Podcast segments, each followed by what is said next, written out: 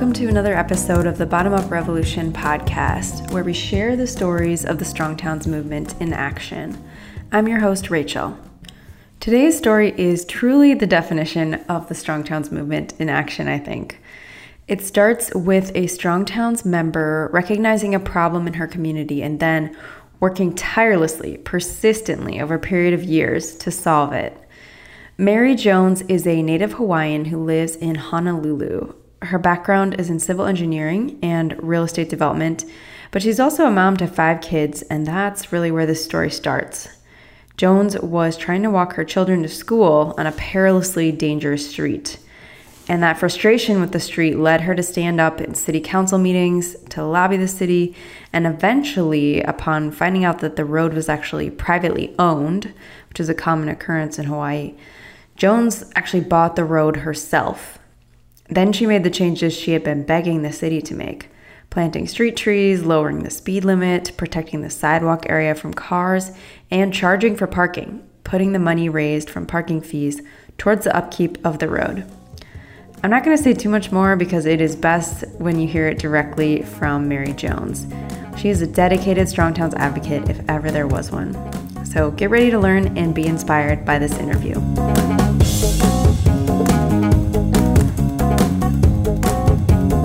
So, Mary Jones, thank you for joining me for this episode of the Bottom Up Revolution podcast. It's great to have you here. Thank you for having me. Can you start by telling us a little bit about yourself and how you ended up doing this work around um, safer streets? So, I live in a neighborhood um, which is in Honolulu, Hawaii, basically the slopes of Diamond Head, kind of towards Waikiki. And, you know, I have five children, two of whom attend the elementary school three blocks away on this on this road, Leahi Avenue. And this whole project sort of started, you know, sort of very innocently. My my daughter was starting kindergarten, and I had noticed that this road was very dangerous because we would never walk on it because, you know, the the shoulders and everything had been, you know, covered with cars, and there were abandoned vehicles and people living in cars all along it. And there was no traffic calming measures there was speeding it was really a mess. And i you know i went to the tour of the school before she started and i asked the principal you know has anyone ever complained about you know the road in front of the school? And she said oh yeah sometimes people do and you know, there's nothing we can do but you should go to the neighborhood board meetings so you know i just started i just went and i kind of listened and i you know got up and i spoke and talked about it. And you know, it was it, it started off very sort of, you know, I was very naive, let's put it that way. And, you know, I I said, oh, there's this road, and you know, this is not just any road. I mean, it has, you know, it has an elementary school. It has two parts of um, Kapiolani Park, which actually is like the this really large sort of um, grand park that exists between, you know, the really urban areas of Waikiki and Diamond Head. Like you know, if you're if you see like sort of the the tourist photos of you know Waikiki Beach, you can see Diamond Head in the background. There's sort of a big green space. That's the park. And you know, the the Parks and Recs has one of their like sort of office headquarter buildings on in this area. Actually, the headquarters for our city and county um, lifeguards is on Leahi Avenue there's also a community garden that's on Leahi Avenue. So, you know, this wasn't just a res- residential street with just homes and things. I mean, this was a, a pretty, in my opinion, significant street with a lot of, um, a lot of, you know, properties that had usage. You have, you know, the school, you have people going to the park to recreate, you have soccer practice, you have football practice, you have, you know, people going in and out of the community garden. The lifeguards are, you know, they don't, you know, sort of come in hot. They don't do emergency in and out of their headquarters, but they do store all of their equipment there. You know, mm-hmm. there's lifeguard towers, there's jet skis and whatnot. And so, you know, I sort of, you know, gave this speech at the at the neighborhood board meeting saying, you know, this isn't just any street. You guys, you know, we'd like the city and county, we refer to it as the city, to, you know, step in and and try and make this safer for us, right? So mm-hmm. immediately after the meeting, you know, people came up to me. You know, there was a guy on the board who said he lived on the street and that was a reason he joined the board was to try to get safety improvements. There were, you know, one of our state representatives was there and he gave me some hints. He said, no one's going to listen to you unless you, you know, have a, a bunch of people. You need to get more bodies in here and do this. So I, you know, emailed a bunch of neighbors. We put a petition together to get sidewalks put in and we got maybe about 58 signatures within, you know, a couple of weeks. And I had a friend who lived nearby. One more thing about the road, there's there's an area where there's 13 condos in a mm-hmm. circle mm. that is that this road is the only access to that circle. So she lived in the area where there was the condos and she went around and got some signatures too. I mean, it wasn't like a full blown, you know, we were thinking we should stand on the side of the street and just get everyone walking by, but we figured just, you know, maybe having a page or two of signatures and would be enough to, you know, get some attention. So mm-hmm basically, you know, the city and county showed up at the, or the, you know, the, the petition kind of went nowhere, but the board, uh, the neighborhood board chair invited the head of um, the city and county Department of Facilities Maintenance to come in maybe two or three meetings later. And he came in and this is when I sort of stepped into this like just crazy abyss of private roads in actually throughout our whole state, not just uh, Honolulu. So, you know, he basically said, um, and not in a very nice way in my opinion which is sort of what spurred me into action because i was so angry that he that they wouldn't even listen and didn't even seem to care. And i'm thinking you know th- this is this is the city. Like we pay for all of these services and you, you you know there's there's children walking in the middle of the street and you don't even seem to care. And you know he basically said sorry it's a private road and the only thing the city will do on on private roads citywide is um, they will patch potholes, they will pave, and they will repa- replace existing damaged signage. Hmm. So okay. I'm going, okay, well, that's not really that helpful, right? because that's not the problem. And um, we formed a permitted interaction group under the neighborhood board for this street. I started a, a traffic safety committee through the elementary school. And over the course of several years, we sent letters to the city, sent letters to the state, you know, asking for school zone signage, asking them to do a speed study to reduce the speed limits, and everything just came back. Sorry, it's a it's a private road. Mm-hmm. And you know, when you ask them, well, if it's a private road, who owns it? I mean, they just sort of laugh and say, we don't really know. And there are apparently wow. just on the island of Oahu, there are 700 miles of private roads. Hmm and throughout the state they did a study and i think in 1989 and they have you know they had i think they found back then like 350 or so private roads throughout the state that they still weren't sure who owned or the or the or the counties were fighting with the state over who had to pay for the improvements and manage them. And so it's really it really is just like a huge huge mess. Yeah. Um yeah so that's kind of how that's kind of how i got you know, it got got started on this.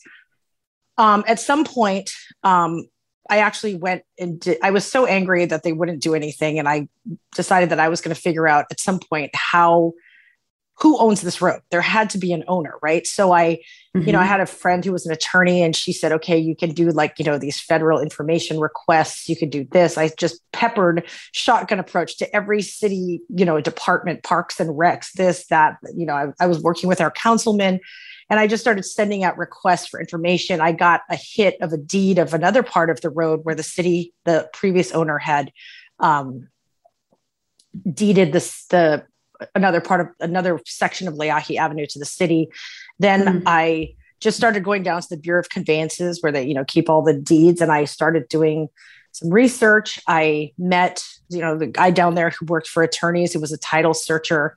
And he kind of just, you know, showed me what to do. And I found all of the the documents and I was able to determine that the road was um, it, it, at least in my opinion, was still owned by the one of our um, Ali'i trusts. So Hawaii used to be um, a kingdom. So mm-hmm. th- this was um, King Lunalilo's land back then. And, the, and when he died, they subdivided it and sold off all of the all of the sort of adjacent parcels. But the roads just ended up being sort of like just kind of drifted out there, right? So I.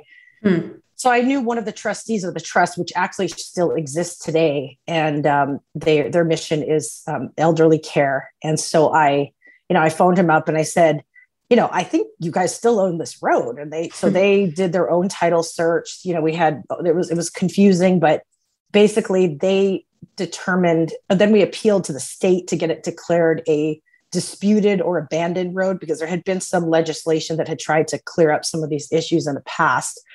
And the state said, no, it's not disputed. It's not abandoned. It is in fact still owned by Lunalilo Trust. And they, you know, they don't have funds. They they fundraise to help with the elderly care and whatnot. So we, you know, of course, worked with the city council, you know, begged them to take the road.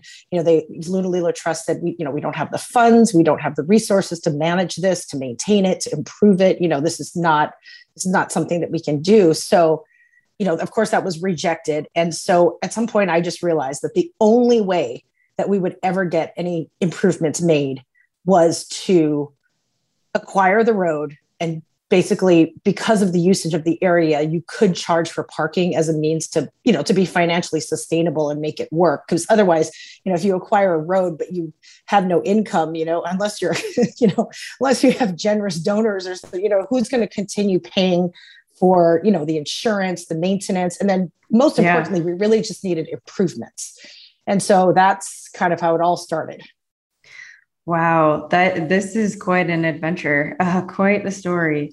And i'm just wondering about like what made you feel so persistent? I mean i think a lot of people um, would have gotten frustrated you know at that first city council meeting or after that first bout of research that concluded we don't even know who owns this road. Like how how did you keep that drive to to just keep going and get to that place of deciding okay here's what we have to do well i have um, older stepchildren and we lived in another neighborhood when they were younger and i used to spend an hour about an hour and 20 minutes driving them to all their different schools every day. Mm-hmm. And so mm-hmm. when we moved into this neighborhood and our elementary school was right around the corner, you know, I and my son at the time was in preschool, maybe three blocks up from the uh, two blocks up from the elementary school. So, you know, I I was excited. I could walk my kids to school. I had, you know, him in the, you know, Bob stroller, and I've got my daughter who's in kindergarten. And I'm thinking, isn't this great?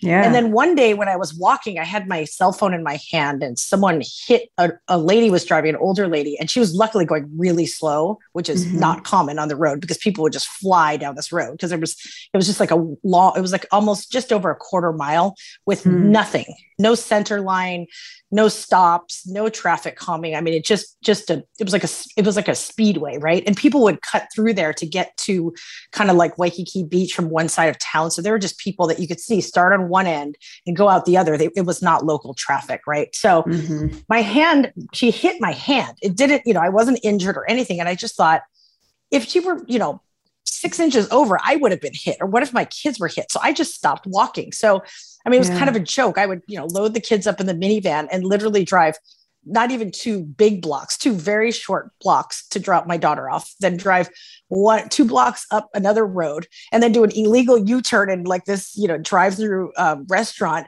and come back. And all the while, I'm just adding to more traffic, right? And I and I did yeah. this for, I mean, this whole process from the time I st- I started this in about early 2016, and it's only recently that we've been able to, you know, like the acquisition happened in uh, October of 2020 and only recently have we been able to you know make some improvements so you know during that five year period there were times when i was busy and i sort of gave up and then you know a couple few months would go by and then you know it just i just couldn't believe you know that that mm-hmm. nobody seemed to care and that i couldn't even walk down the street without feeling you know like like I was going to die. You know, I mean, it was literally that bad. I mean, when I would go to events at the school, especially at night, if there was no, you know, there would be no parking, so it was easier to walk.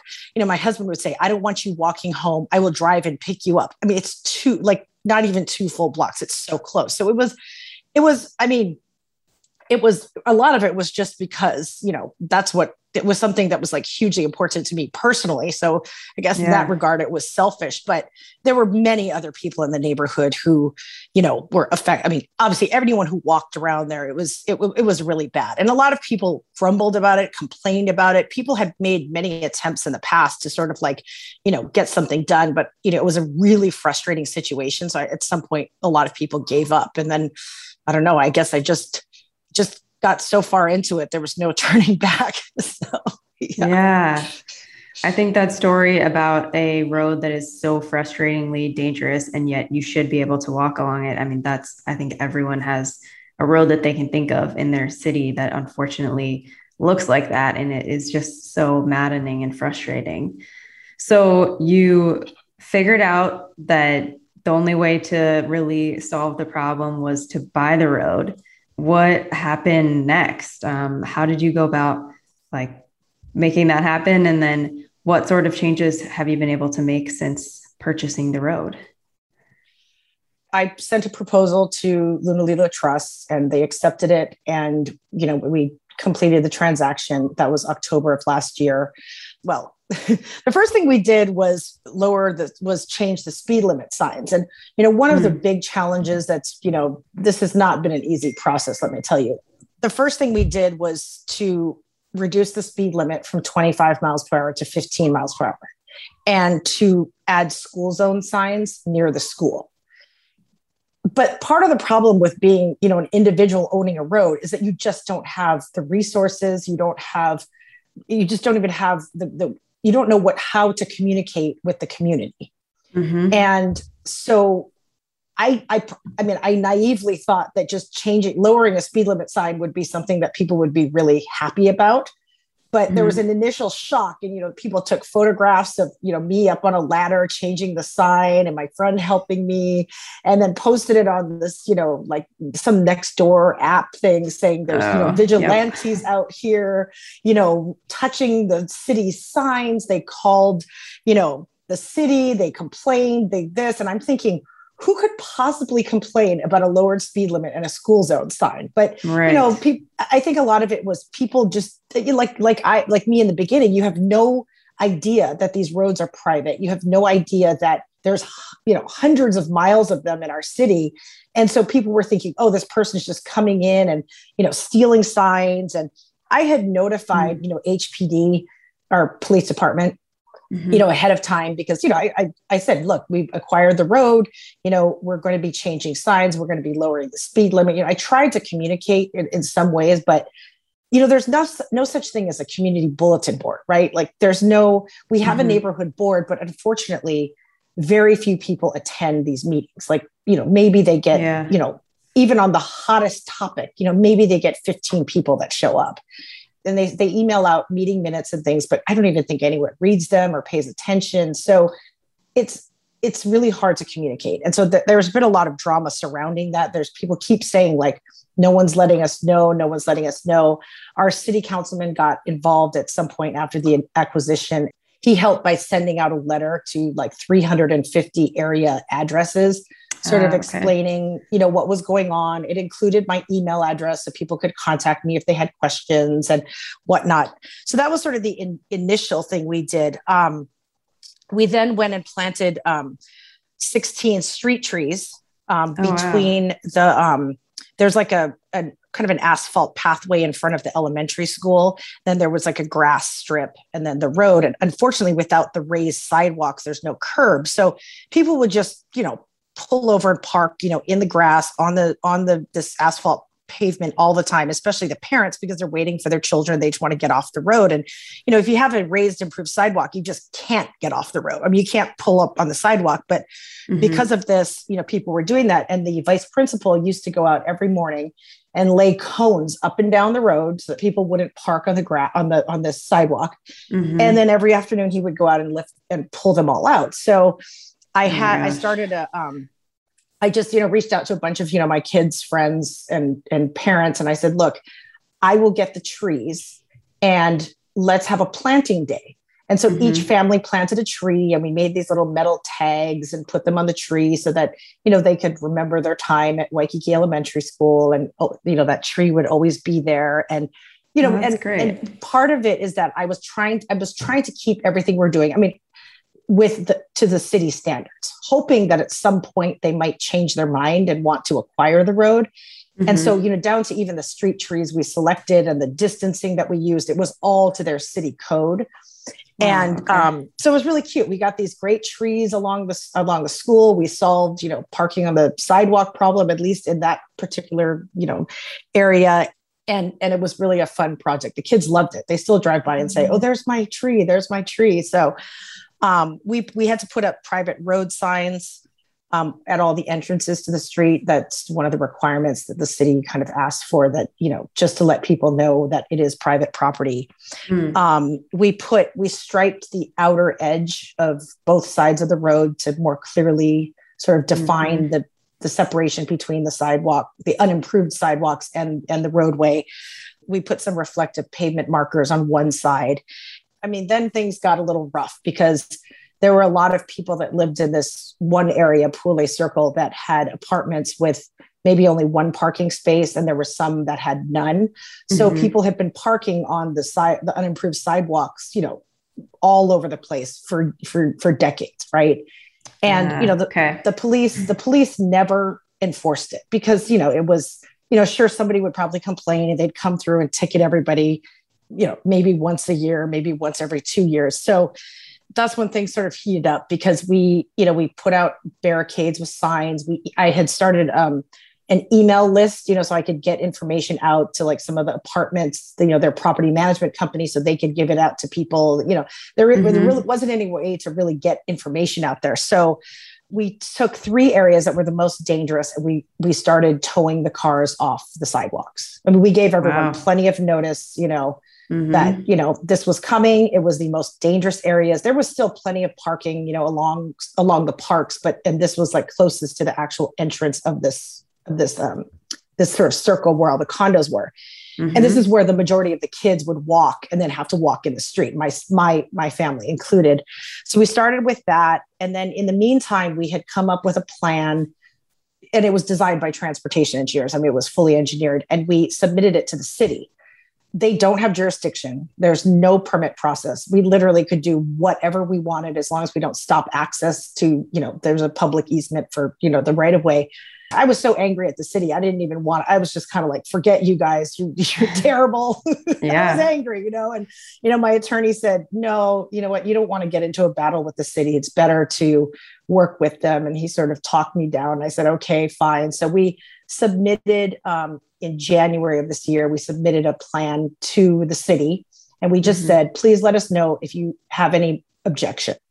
You know, do you, you know, are we blocking emergency access? We, you know, because there's still a lot of overlap, right? I mean, private mm-hmm. road or not. I mean, there's street lights, there's, you know, this, and and the city actually is about 70% they either own, partially own, or control 70% of the adjacent property. So, hmm. you know, we it, it, he was right. There was no reason to get into a battle with them or do something that would really, you know, cause them harm. So it took them about five months to review it. And they came back and just said, we don't, we don't have any input. We don't have any objection. So okay. we, um, and then at that point, we, so the plan was to create a yielding movement road. So we we moved all of the we we we created parking spaces on one side of the road with mm-hmm. pull out areas, you know, adequate for um, you know the, the type of road it was, and that way it allowed us to at least clear the side the unimproved sidewalks, so you can walk on them. I mean, they're not in some areas they're not in really great condition. They're kind of rocky, and you know, in other areas there's a couple of some property owners that haven't that won't remove their trees that they planted because they didn't want people parking mm. in front of their house. So there's trees and other things like that. So that was, you know, we so we put in the yield movement, we put in the parking spaces, and then we put in a parking management company who who you know collects the collects income. You know, we charge there's hourly, daily, and monthly rates, mm-hmm. and they manage all of the parking and you know all there is a deed restriction that we have to use all of the proceeds for maintenance and improvements of the road. So Makes we sense. you know that's that's what we're doing. And slowly slowly slowly we're trying to get the sidewalks improved. And so yeah and obviously you can imagine that there were members of the community that were that were not thrilled with this.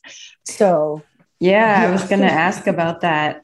Definitely you know in, in some of the articles i was reading about this it sounded like there was some some positive feedback and some negative feedback as often happens when you change people's parking situation. How have you dealt with that response?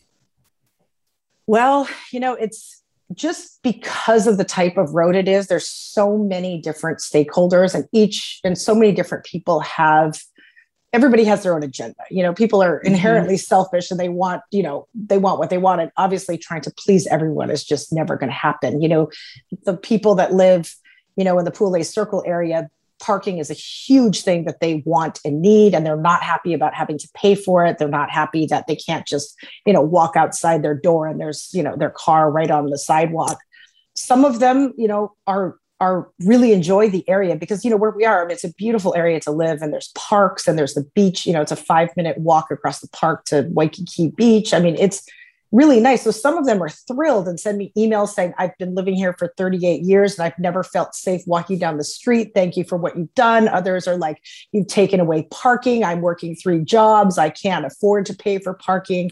Mm. Um, you have the community garden where there's people that live in the community and walk there. But then there's a number of people that don't. And they would, you know, they used to just drive up, park right on the sidewalk, right on the right. crosswalk and water their garden for five minutes and leave you know you have the school who's like you know creates huge amounts of traffic but only for very very short periods of time mm-hmm. and only you know obviously on school days you know you kind of have two residential areas there's the area you know there's kind of two separate areas there's one area um, towards the end on one end that's you know kind of a more affluent area i mean you go up to like these you know 30,000 square foot estates right on the top of on the slopes of diamond head and everything and yeah you know the, none of those people want parking. You know, I had I had one neighbor say to me like, "Well, I don't care about these people and their parking. Like that's their problem. They should go park somewhere else or go bike. You know, like why can't mm-hmm. we have mm-hmm. two lanes back?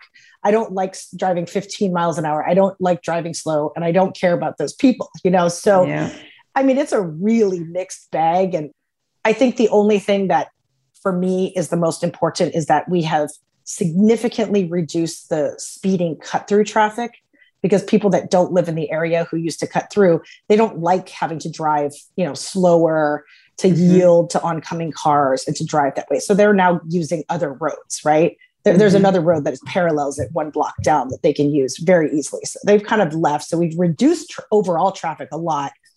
And the overall speed has also gone down. I can tell when I'm driving, you know, people used to fly. I mean, you could do 45 down the road, but now mm. you really have to, you know, slow down. You have to look for cars. You have to be very, you have to drive very mindfully, mm-hmm. you know. And I mean, even my own husband complains. I mean, he he likes to speed, and we would drive down the street before, and I would say, slow down, you know. And he's like, well, I'm only doing 30, and the speed limit's 25. And I'm like, there's kids all over the place in the road. There's strollers. There's it's it's a there's a lot of pedestrians on this road. It's like constant mm-hmm. all day long, you know. So equitably, I would say that everyone is affected by reduced speeds, but it's a good thing.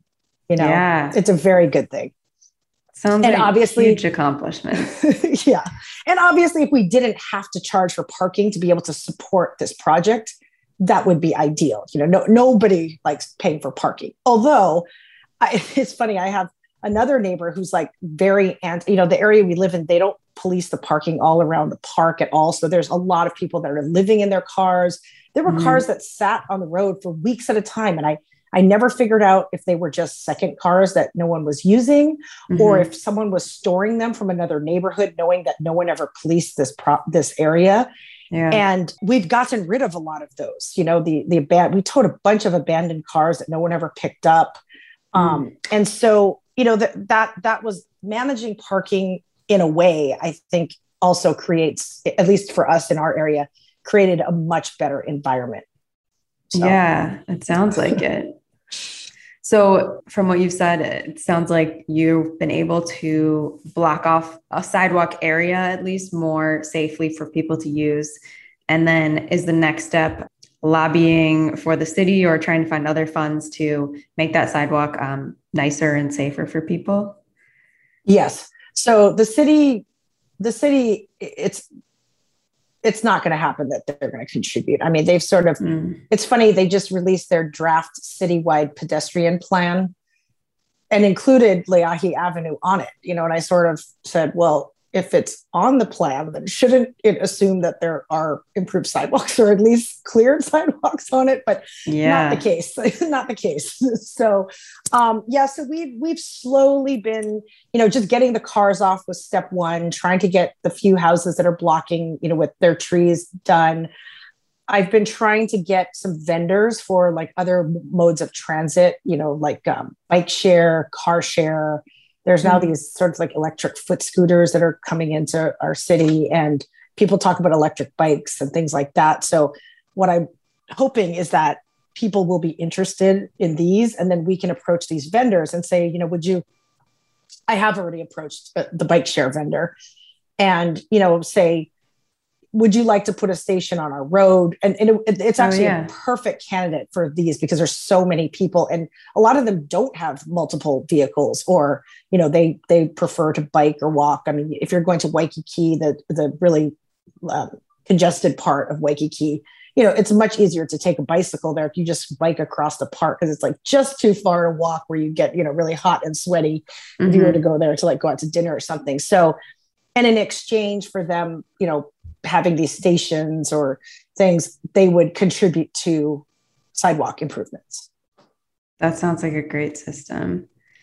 So I wanted to zoom out a little bit beyond just this project and ask, you know, um, what led you to be interested in strong towns and i know that that you're a member um, thank you so much for for being a supporting member of strong towns how did you get plugged into this initially well my background is in civil engineering and I, I, worked in building construction, not transportation for many years when I was younger and then went into commercial real estate development and then, you know, had children. So I, I do have a, a small but dangerous amount of information in there somewhere.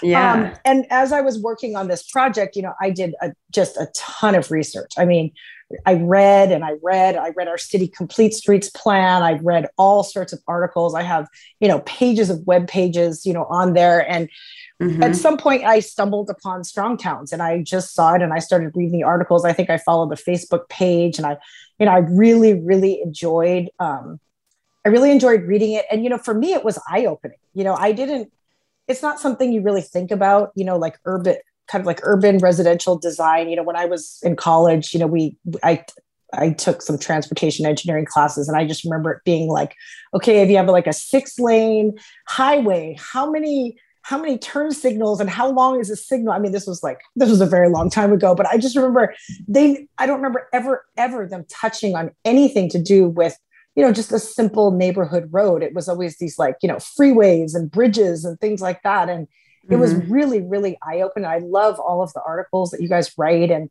you know it's it, it, when you get really get into it and especially for me because i'm actually working on a road project it really is eye opening and i, I and i'm very appreciative and i and i really enjoy it. So i like what you guys do.